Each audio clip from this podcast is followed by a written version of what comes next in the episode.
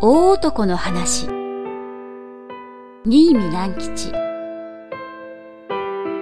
第四夜。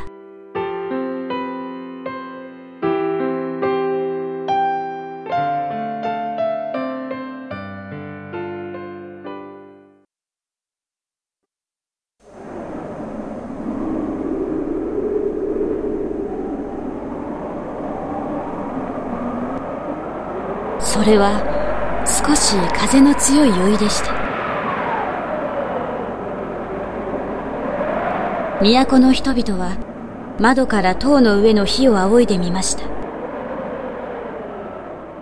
火は風のためにゆらゆら揺れていました。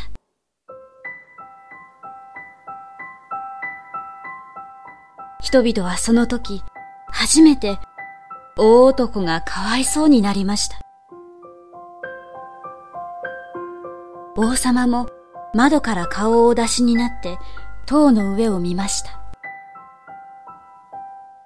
ゴーゴーとなる風の隙間に大男の土の音がかすかに聞こえてきました。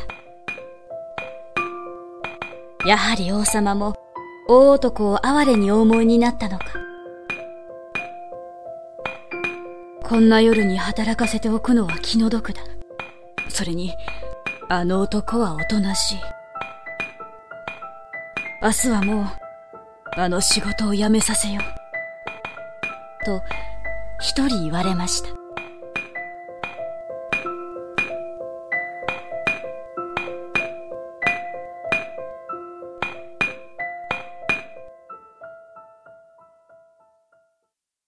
そんなことは少しも知らずに、大男はコツコツやっていました。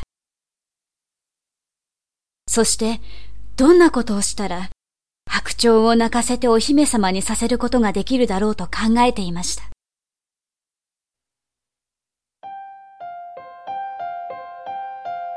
ふと、大男は、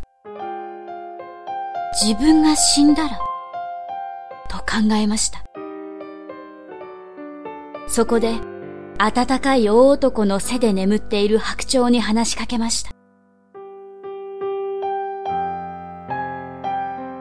私が死んだら、お前は悲しくないか？すると白鳥は目を覚まして、そんなことをしてはいけないというように羽ばたきしました。私が死んではいけないのかい？それなら、私が死んだら、お前は涙を流すに違いない。よし。私は、お前のために、天国へ行こう。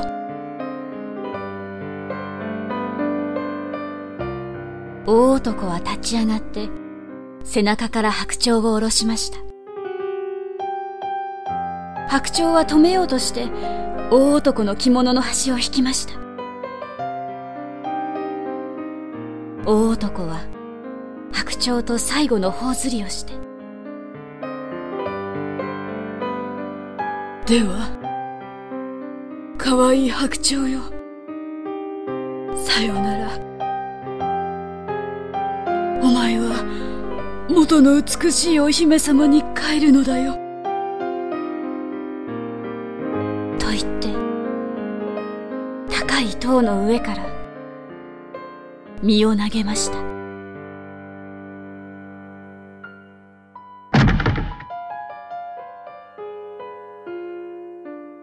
地に落ちると、直ちに死んでしまいました。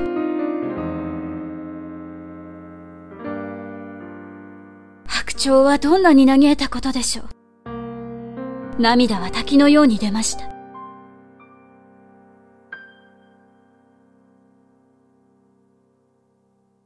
そして、その時魔法は解けて、麗しい元の王女になりました。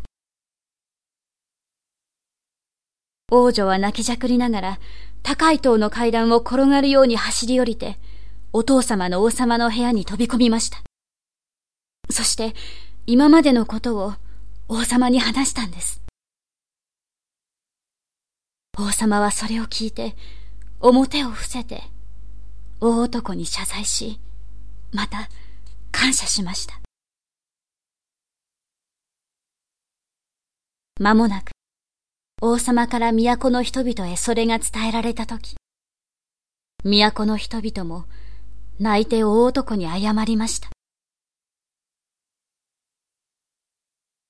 大男のむくろは月桂樹の葉で覆われて、都の東にある砂丘に葬られました。王女はよく、王様やお母さんの妃に申しましたよ。私はいつまでも白鳥でいて、大男の背中に止まっていたかったわ。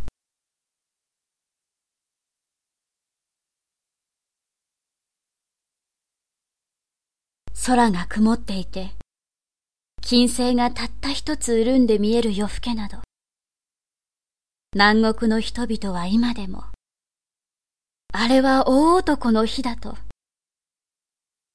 空を仰いで申します。